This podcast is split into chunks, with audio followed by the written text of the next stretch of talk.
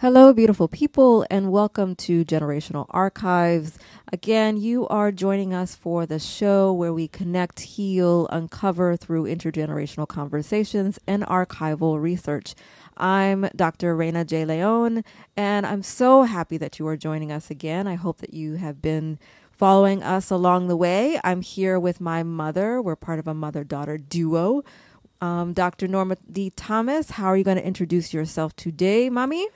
I'm just happy to be here today and happy to focus on our topic today. I love that you're always happy to be here. I hope that you are never unhappy to be here, that we never have that instance. So that's great. I am also happy to be here. So today we are going to be talking about my grandmother, my father's mother, um, Juanita Leon, Juanita Adorno, Juanita Garcia, names change. Um, so we'll get into that in just a moment. But before we begin, let's start, or, or before we talk, talk about my Juanita, which is how we both knew her, um, our check-in question. And that check-in question is this. Who taught you to pray? And what was that first prayer, Mommy? Well, at first I couldn't think of what the first prayer was. I know who taught us how to pray, and that was my mother. It brought back memories of when we were little kids. We had to kneel at our bedside every night before we went to sleep. So the prayer was, "Now I lay me down to sleep. I pray the Lord my soul to keep. If I should die before I wake, I pray the Lord my soul to take." And then I said to Raina, there's another verse, which is, "Now I lay me down to sleep. I pray the Lord my soul to keep. Please, angels, watch me through the night and keep me safe till morning light." So for me, the person who taught me to pray that I recall, and the first prayer was exactly this prayer, especially that first portion of "Now I lay me down to sleep. I pray the Lord my soul to keep." And I remember it being you. I remember, I don't know what was happening at the time, but I was going to go to sleep in your bed.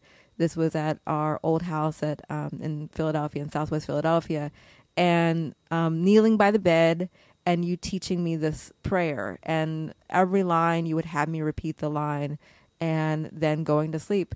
And I want to say that perhaps I was having nightmares or something like that, but whatever it was, I remember that moment specifically of sleeping in your bed and um, and being taught this prayer. So I, I love that this prayer is generational too, this teaching of a mother to daughter and mother to daughter again, and it's the same prayer. It's even the same act of kneeling by the bed and praying. Um, and I, I want to say that I kept that practice myself of kneeling by the bed to pray for a long time as a child and um, just independently. And I don't know when that stopped for myself, but um, you had said that that was a, a daily practice for you as a child too. Yeah, we did that for a while. I don't know when it stopped because obviously when we got older, we did not do that anymore. But I know all of us would be kneeling by that bedside and praying. And it reminds me of something maybe for a future episode, Raina, we should do the lullaby that my mother oh, used to yeah. sing. And she sang to my niece and I sang to you. And, and sometimes I've sung it when your kids were little. So we'll add that to one of our future episodes as well. Yeah, thinking about those generational passages of of lullabies, of prayers, of recipes, all of that is important, and to document it with you all, but to foster the conversation of what has been passed down to you um, is, is something to um, be remembered. So let's transition into talking about my Juanita. So, Mommy, how would you describe my Juanita, which was how we knew my uh, father's mother? Well, I would describe her as being very family-oriented. I would describe her as being very, very, very religious. You could put a lot of varies on that one. And I would describe her as being fierce, because she was definitely a fierce lady. Yeah, absolutely. Absolutely. No, no messing with my Juanita. She was like four ten and a force of nature. Um, I... when thinking about this piece around faith and prayer, that that check-in question came from how how faithful she was, how devoted to um, spirituality and, and religious practice she was. Um, she was would in the best days of her life and um, her most her healthiest days, she would go to church pretty much every day, um, and. And I did this interview with her in two thousand three, and she was talking about how she did have that practice of, of walking to church every day. Everyone in the in the neighborhood knew her. Uh, they looked out for her, and they knew where she was going. She was going to church. When you all were very little and she took care of you, I would have to come from Southwest Philly, and I would. She would already be at Saint Edmund's, so I would drop you off at Saint Edmund's. Kind of, and she never sat in the back, mm-hmm. So she was always in the front. So I had to take these two kids with the stroller up to the front of the church, drop you off, and then go to work. Well, and that piece of, um, she was a, definitely a dedicated member of the church and involved us in going to church. So, um, you know, we would go to church with her. I remember very clearly us going... going to Saint John Neumann once she moved to North Philly and being fascinated by the practice of receiving communion and being so upset that my older cousin, um, uh, Juanita, also named Juanita, um, called Mita in our family, was able to take communion, and my brother and I were not, because we looked at it as if it was they were potato chips, and we were like, we want the potato chips too. And my Juanita was like, nah, that's that's not what that is. Not gonna explain. A little bit too complicated for these little ones. But um, and before I forget, when when I married your yeah. dad, we I was still. a member of a Baptist church. I was a member of Bright Hope Baptist Church in the city, and neither of us thought much about getting married in the church. And if my mother was upset about anything, and if you could see our wedding pictures, her her her expression was not one of joy that we were married at the Justice of the Peace. But I applaud her that she came. Yes. But she was, again, this force of nature. So when when you were born, she really wanted to get you baptized and convinced me that I needed to at least go through the the uh, classes at the church so that you could be baptized on Easter Sunday. And in the process, I became a member of this class, and both of us were baptized on Easter Sunday at Saint Uh, Edmund's, and she was ecstatic. Yeah, she was definitely a faith warrior and committed to making sure that all of her people were um, baptized within the Catholic Church. And so many, many years later, after my grandmother had, had transitioned, um, we, my husband and I, got married in her um, uh, church, the church that she had belonged to when she um, transitioned. And I definitely was very committed to that because I knew how much it meant to me, but also how much it would have meant to her to have been present for that wedding. And my husband was like, yo, we got married yesterday. Like we, we did the whole um, civil marriage. We had a, a big wedding reception. We had a great party. But I was very, very um, uh, committed to us getting married um, in the Catholic Church um, the following day. So, well, we also... me and your dad were yes. married in the Catholic right. Church in, I want to say, nineteen ninety. So right. we did the whole godparents and got yes. married in, in the church. Mm-hmm. Absolutely. And and even, it, all of this is really fascinating when thinking about my grandmother, because we learned later, after interviewing my Titi Vilma, that she herself did not get married in the Catholic Church until much later in her partnership with my grandfather, Danining, Um, in the fifties and fifty no, in in the sixties, right? Because you in the seventies. In the seventies, that's right. It would have been if if the interview with your aunt is correct. That's right. It seems to coincide when I first met her, which would have been in nineteen seventy-four. Mm-hmm.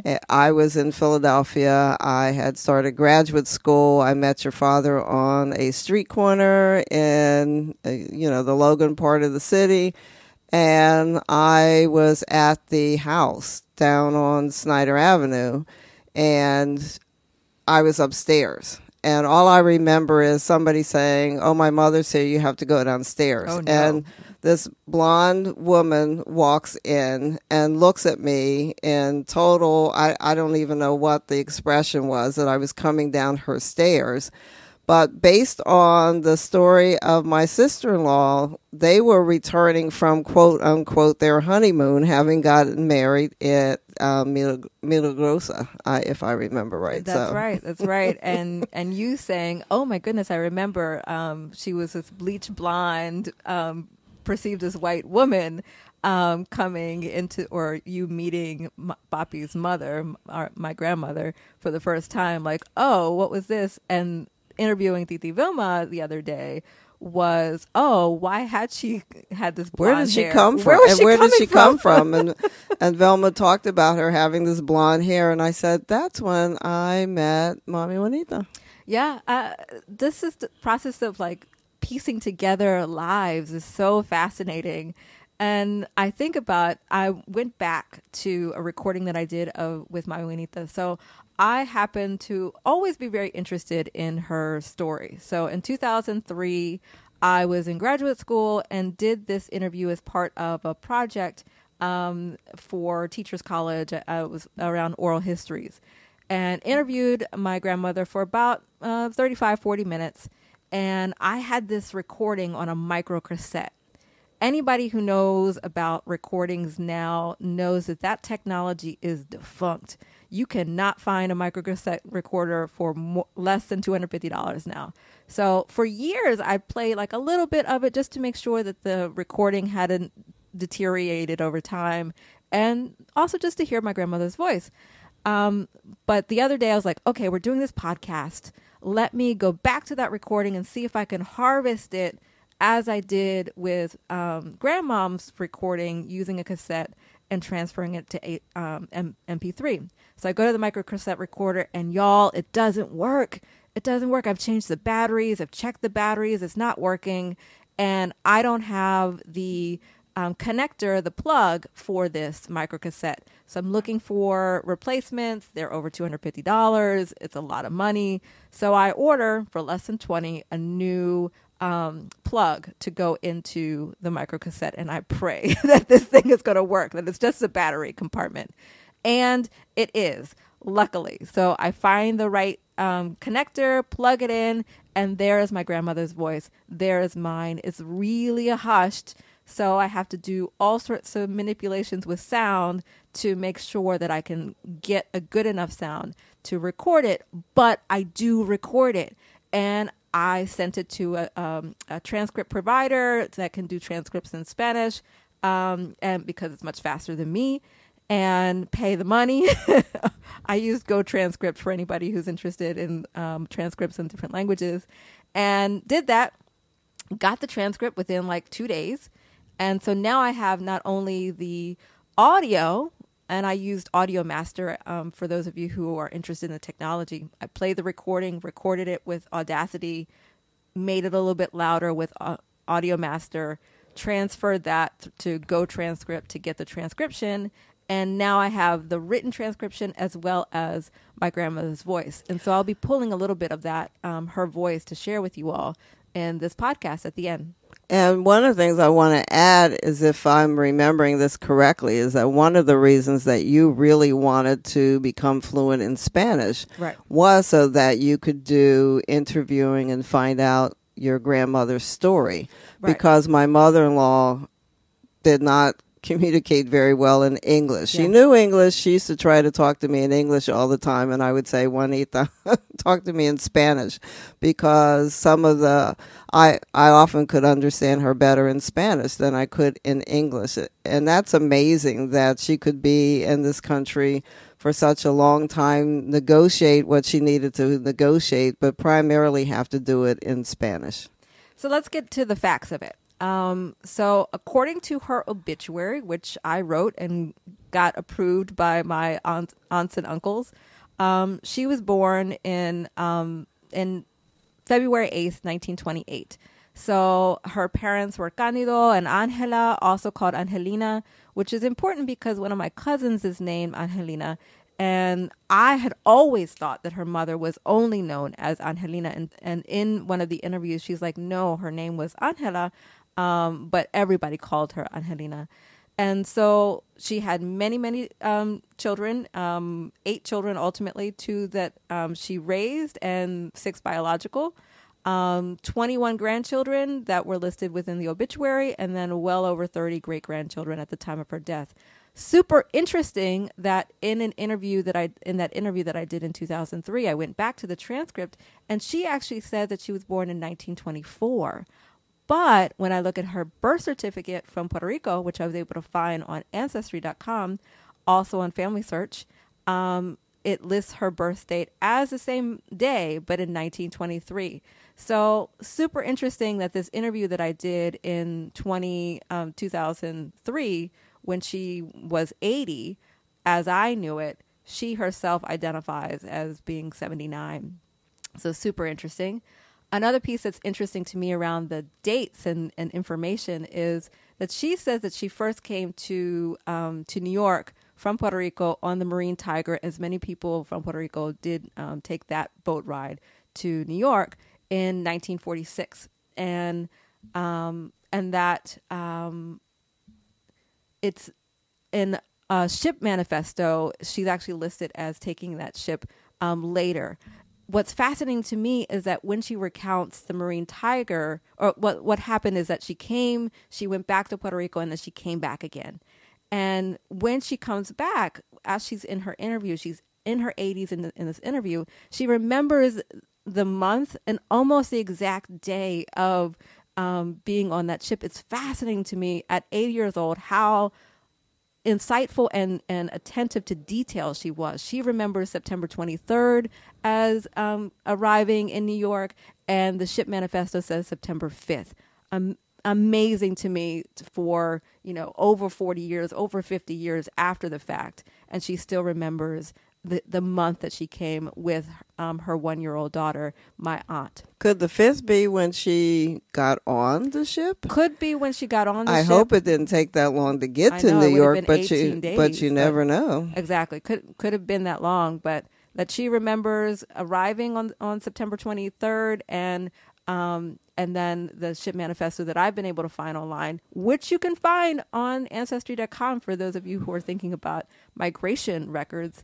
Oftentimes you can find ship manifestos as well as um, airplane passenger lists, um, not recent ones, but I think up until the nineteen sixties or seventies, a lot of the passenger airplane um, lists are actually available on Ancestry dot com too. So I, I also really celebrate that she, in the interview in two thousand three, recounted some of her old addresses, which is so important because if you know someone's address, you can find their listing in the census if they are listed there. So for those of you who are thinking about doing interviews with your people and trying to figure out their movements, um, finding out addresses that they remember from your your aunts and uncles, your peoples, can help you to locate other information about them.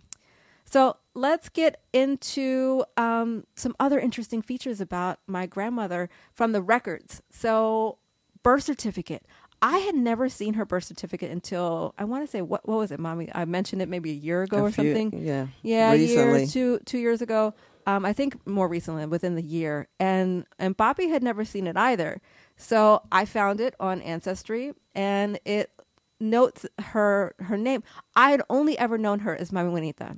So, but of course, her actual name was Juana. Juana. Like, I just never made that association because there were so many Juans in the in the family, um, and even one well, of her, and it's always the Ita. Yeah. Ito gets added as the term of endearment, like right. You're Reinita. So. Right. Um, but I just always had made that association. So Juana is actually her her name on her birth certificate, but it was Garcia. Where did that come from? Because I had always known that her father was an Adorno. Um, well, according to her birth certificate, she carried the name of her mother. Um, it was common, and this was validated by my, um, my Titi Vilma, to co to cohabitate and perhaps not be married in the church or married officially. So after many, many years and many children and being together, um, her father ultimately um, recognizes her officially on her birth certificate. Um, and that was in the fascinating to me, too, is that the registrar notes when that actually happened. On the twenty-fourth of April in nineteen fifty-seven, she is recognized officially by her father. And I, I, I wonder why, um, what happened in nineteen fifty-seven that made it necessary for that recognition to happen. But in the birth certificate, her new last name is literally written along the side of her, of her name. Um, the, his parents aren't noted there. That's one of the amazing things about um, Spanish records, at least in Puerto Rico, and I think in many other Spanish-speaking countries, is that oftentimes a birth certificate or a baptismal certificate will list not only the parents, their race, fascinating here, she's listed as mestiza, um, it will also list the grandparents.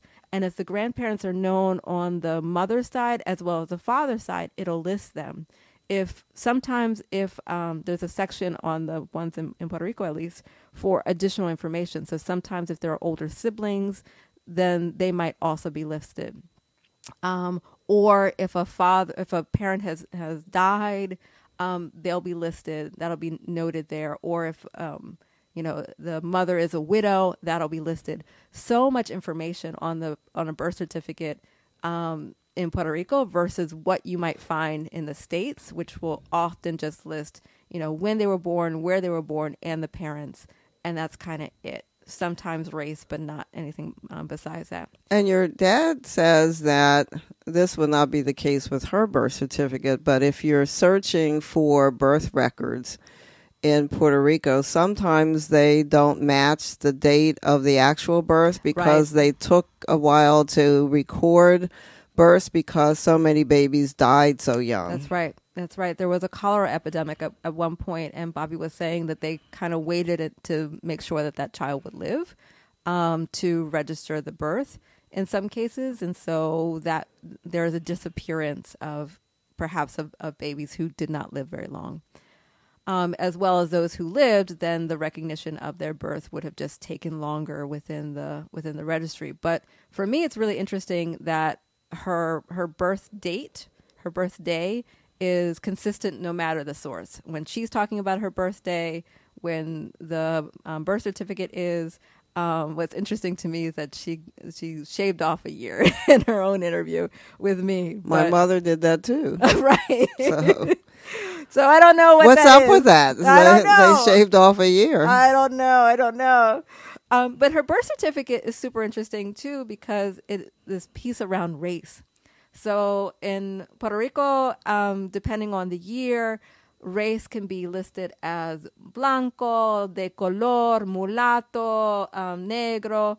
Um, mestiza is a very particular uh, lo uh, note notation, which generally indicates um, uh, well, it's it's supposed to ind indicate a connection with an indigenous heritage, um, indigeneity, as well as um, being uh, white and a mix of cultures. Um, sometimes that term is actually used as a way of erasing blackness, and so saying indigenous, but actually meaning that someone in the family was of African descent. Um, so it's it's a toss-up as to what it actually means. What was interesting to me in look, finding this in her birth certificate was that I looked at a cousin from her mother's side, and she also had mestiza listed within her birth certificate. It's not consistent across all the different um, um, folks in her family, so I'm not sure about that, but our family does, um, through D N A alone, have an indigenous um, heritage specifically located within the Car Caribbean, within um, Puerto Rico um, in particular. And so I think that that line may have come through her mother's side. I haven't figured it out yet, but this is a question that I'm holding. Um, and another thing that she also noted was that down the line, some of her people came from the Canary Islands. And I haven't found all of uh, the, that history yet, but I'm pretty sure that it came from her mother's side as well. that there is a, a point in the eighteen hundreds where I can't go any further.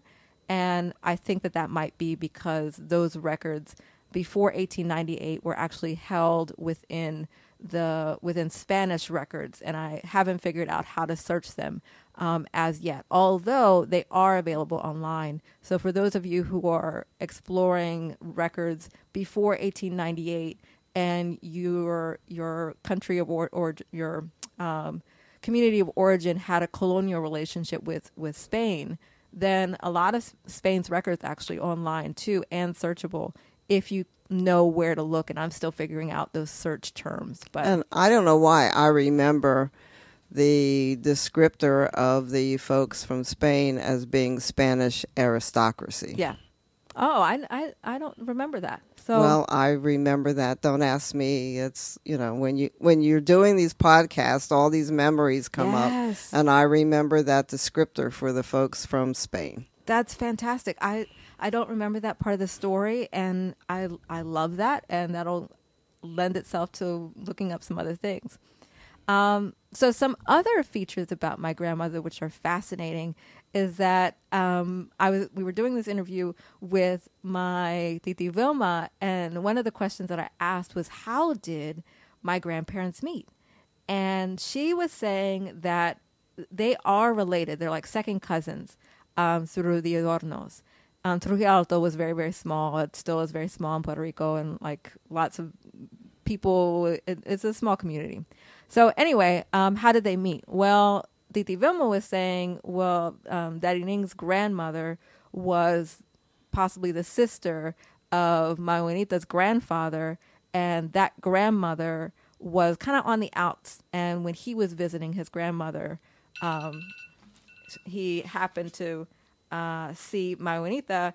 And in the story, she's um, cleaning clothes in the river, and he falls in love by looking at her in the river.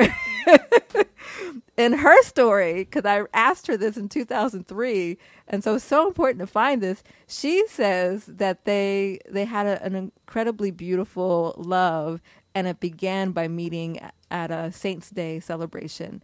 Um, so I'm I'm curious about how the the stories change from person to person, but uh, there was definitely some meeting, um, and and a pretty instantaneous love.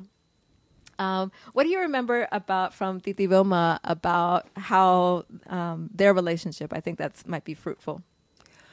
Well, I, I, I guess I would just say that my my mother-in-law was this incredible person who who had to bear a lot of stuff on her own, yes. because my. My father-in-law was the merchant seaman, and so she came to the States with, with and eventually had all these children. But for much of her existence, he wasn't here. Yeah, six and, months away. And again, she had to negotiate this on her own by herself with probably her children interpreting. There were family in New York and family in Philadelphia, but my impression is that they were not always very helpful. Yeah. And so she had to negotiate welfare systems. There was some story about her going to the welfare office, needing assistance, and them not giving it to her. And she said, okay, well, then you take care of all these kids. And walked out. and walked out. And so... My again, my mother-in-law was amazing that she could be able to do this all the time, keeping her religion and her faith and making sure everybody was connected. Her her children went to Catholic schools. I'm not sure how she negotiated that, right. because that's an expense. Uh, I know my husband went to Roman in, in, in Philadelphia, so... So she was just an amazing person, and they stayed together all those years through very difficult situations. She yeah. wound, she helped raise two children that were, were were his children by someone else, and so she not only raised her six, but she raised during periods of time eight, mm-hmm. and and and. As my husband said, all of us graduated from high school and nobody ever went to jail. Yeah. Significant. Well, and, and she made strong choices. So there was a story of one of my uncles starting to say, you know, I'm, I, I want to study. This was when they lived in New York, but I'm being pursued by the, the gangs, gangs here, and I don't want to be in a gang. And, and even talking with Titi Vilma of like, and there had been a nephew who died through being caught up in, in gang violence. And my Juanita making a choice at that time to uproot her family. And they had strong, deep connections in, in New York. And New York is super like diverse and a lot of Spanish speaking community and, and family and friends and everything. She uprooted the whole family and they moved to Philadelphia. My great grandfather was here. There was family here. But part of what was informing that decision was, I don't want to lose my son, and I can uh, bring my family to a space of of safety. And she didn't love Philadelphia. She mm. she said said it herself in, in that interview from two thousand three. She didn't like it initially herself, and and missed her community in New York. Wanted loved being there, but it was better for the family ultimately. And then after, you know, decades and decades, it was her growing into finding her, her place in an entirely new community, an entirely new city, where she herself did not have the roots that her husband, my grandfather, did. So and when you talk you know, about their relationship, she was very clear that when he died, there would just be nobody else ever in her life again. Yeah, she, she and for, wore... In fact, for a yeah. year, she wore almost a monk's robe, mm-hmm. and, and, and very deliberate. She was just very clear that there would never be anybody else in her life. Yeah, and, and I think that that's sig significant, too. And talking with Titi Vilma and learning about um, that evening, serenading her in Puerto Rico mm. and... and mm-hmm. writing all these songs for her, and the love that they had being, you know, so long. Yeah, because we found out he could sing. I didn't know he we could didn't sing. know that. We no, didn't I know that. I never heard that. um, and so all these discoveries and, and talking um, with family members, illuminating her even more um, more closely. So I I appreciate the the remembrances, what she also gave us. So I wanted to start with that prayer around faith because she was so faithful. And one of the gifts that um, Titi Vilma gave me um, when we were at her um, novena. Um, uh, so a novena is nine days of prayers that um, happen usually at the at the home of the deceased to shepherd their soul Um, into um, the hereafter. And so the family gathers and prays together. And so when my grandmother transitioned, we um, had a novena at her home. And in that first day that we were there, Titi Vilma, um, or I think it was them, that she had told, yes, it was, when she was talking about how um, my grandmother had, uh, when she was taking care of us, would often uh, talk about how we slept together, how we, how we napped together, me and my brother, one on one side, one on the other, and she would read to us the Bible and sing, um, you know, sacred songs. And it wasn't until she had told me that that I remembered that so vividly. I remembered her scent. I remembered the the evening practice of, or the afternoon practice of resting with her, and and found that in the novena there were so many prayers and so many songs that I remembered even from that time, the melodies. I didn't remember the words per se, but the melodies that she had given us um, as children in the rhythm of her voice. And so it was this wonderful like recollection of the past and the feeling of her presence um, even in that um, prayer for her soul's transition. So I uh, this process of of interviewing is, is so important, and remembering. And as we close today, I hope that us sharing about my grandmother, my Juanita, um, often I called her mommy as well, um, helps you to think about your people, your grandmothers, your grandfathers, your peoples of, of lineage that perhaps you have chosen to be in that role of um, um, other mother or other father, if you will. And Mommy, are there any things that people should hold as they think about um, methods for discovering more? Well, I don't know about methods. I just wanted to add that she was very supportive of me and my family. Mm. I don't know how we could have made it if she wasn't taking care of my children for a very long period of time. She was so upset when Uh, we put Raina in school. She thought we were taking Raina away from her.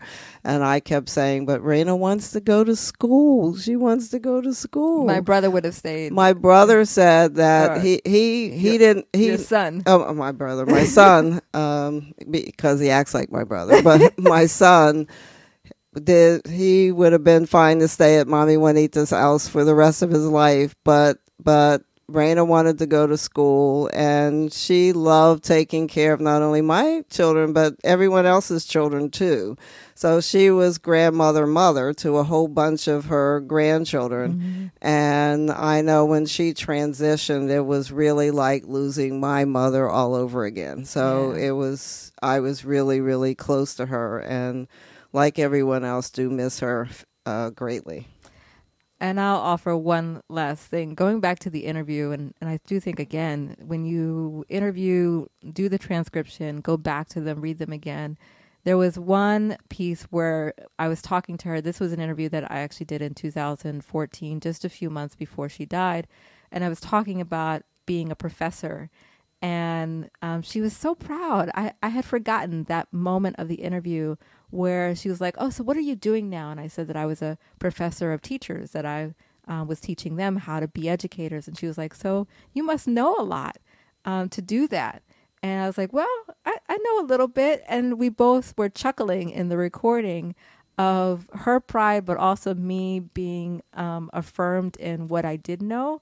And this extending from her own pride of, yes, my children graduated from, from all, all my children graduated from high school. And this has led to my grandchildren having an education. And I myself started from very little. Um, in the recording, she talks about having a, um, in one instance, she talks about having like a first grade education. In another, she talks about having more of an eighth grade education. So I, I don't know how, how things transitioned over time, but Um, elementary school was when she um, was a limit of what she had, uh, formal education, and yet she was a constant reader of, of the Bible and obviously um, emphasized education within the home, and that leading to a lot of us um, dedicating, uh, all of us dedicating good effort to learning more and more and more and sharing what we did. So she was a force. Um, And I offer you all those stories, y'all, and all the methods. And,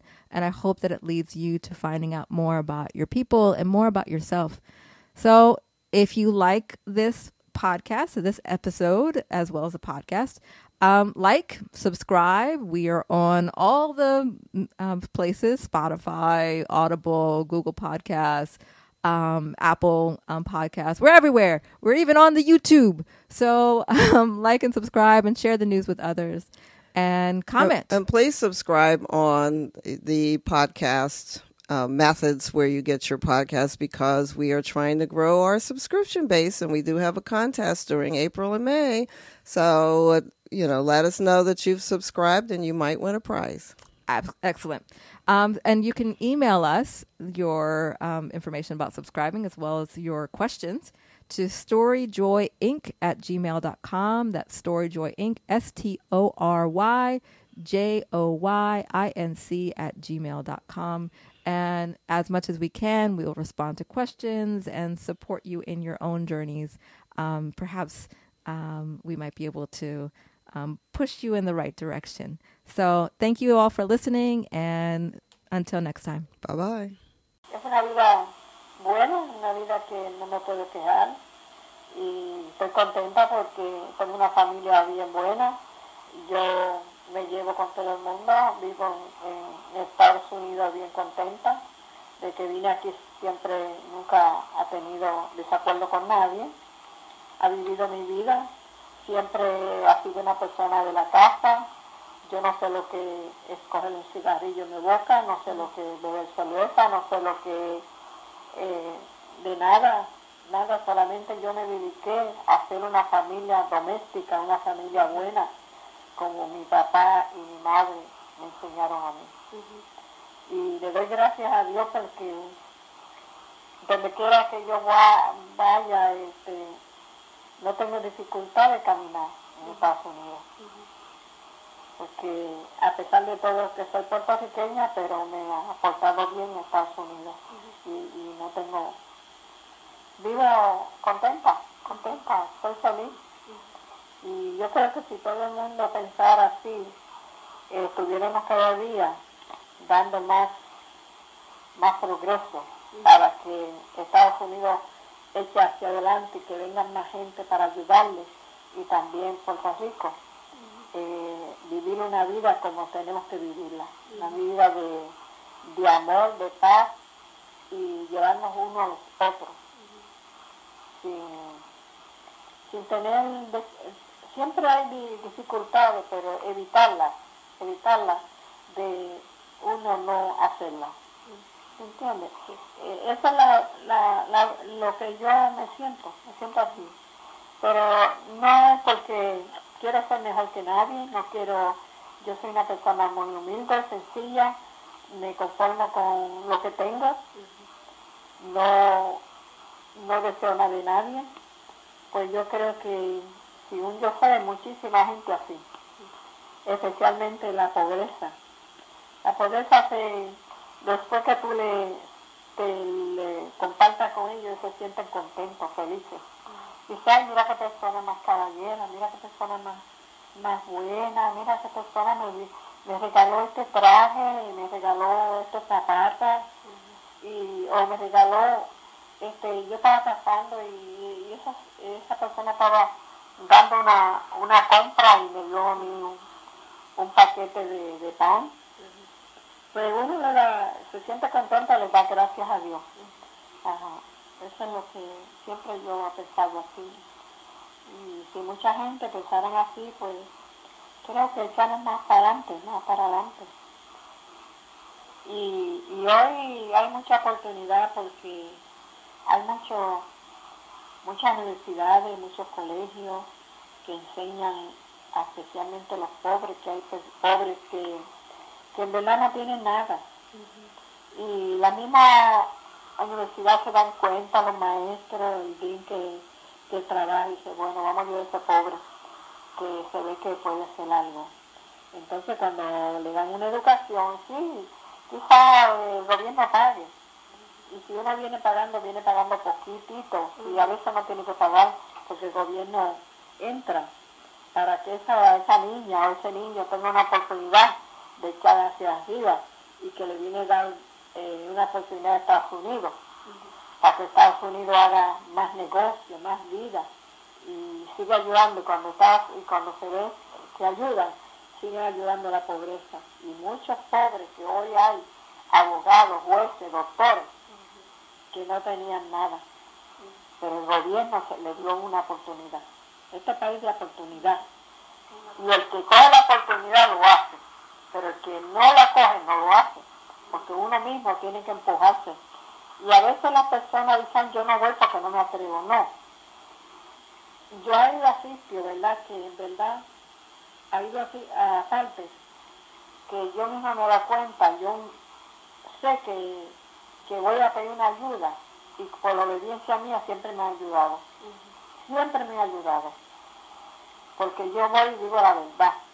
Entonces la persona dice, cuando esta señora viene a una a, a pedirle esto, o que le ayuden con esto, vamos a ayudarle. Uh-huh. Entonces el gobierno viene y le ayuda a uno, usted sabe, le ayuda. Uh-huh. No toda la vida, pero le puede ayudar en, en unos años, hasta que esa persona echa hacia adelante.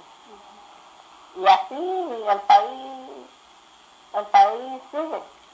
Entonces la pobreza va disminuyendo, se va Eh, sintiendo mejor. Uh-huh. ¿Entiendes? Eso es lo que yo creo de Estados Unidos. Un país de progreso, un país de, de, de ir hacia adelante. Y de, porque yo conozco pobres que han venido a Puerto Rico y aquí tienen negocios grandes. Uh-huh. Especialmente conozco aquí una familia que se llama Sánchez. Uh-huh. Ese señor vino de Puerto Rico bien, bien, bien, este... bien pobres, y aquí en este país muchos hispanos pobres se han hecho de, de ricos. Uh-huh.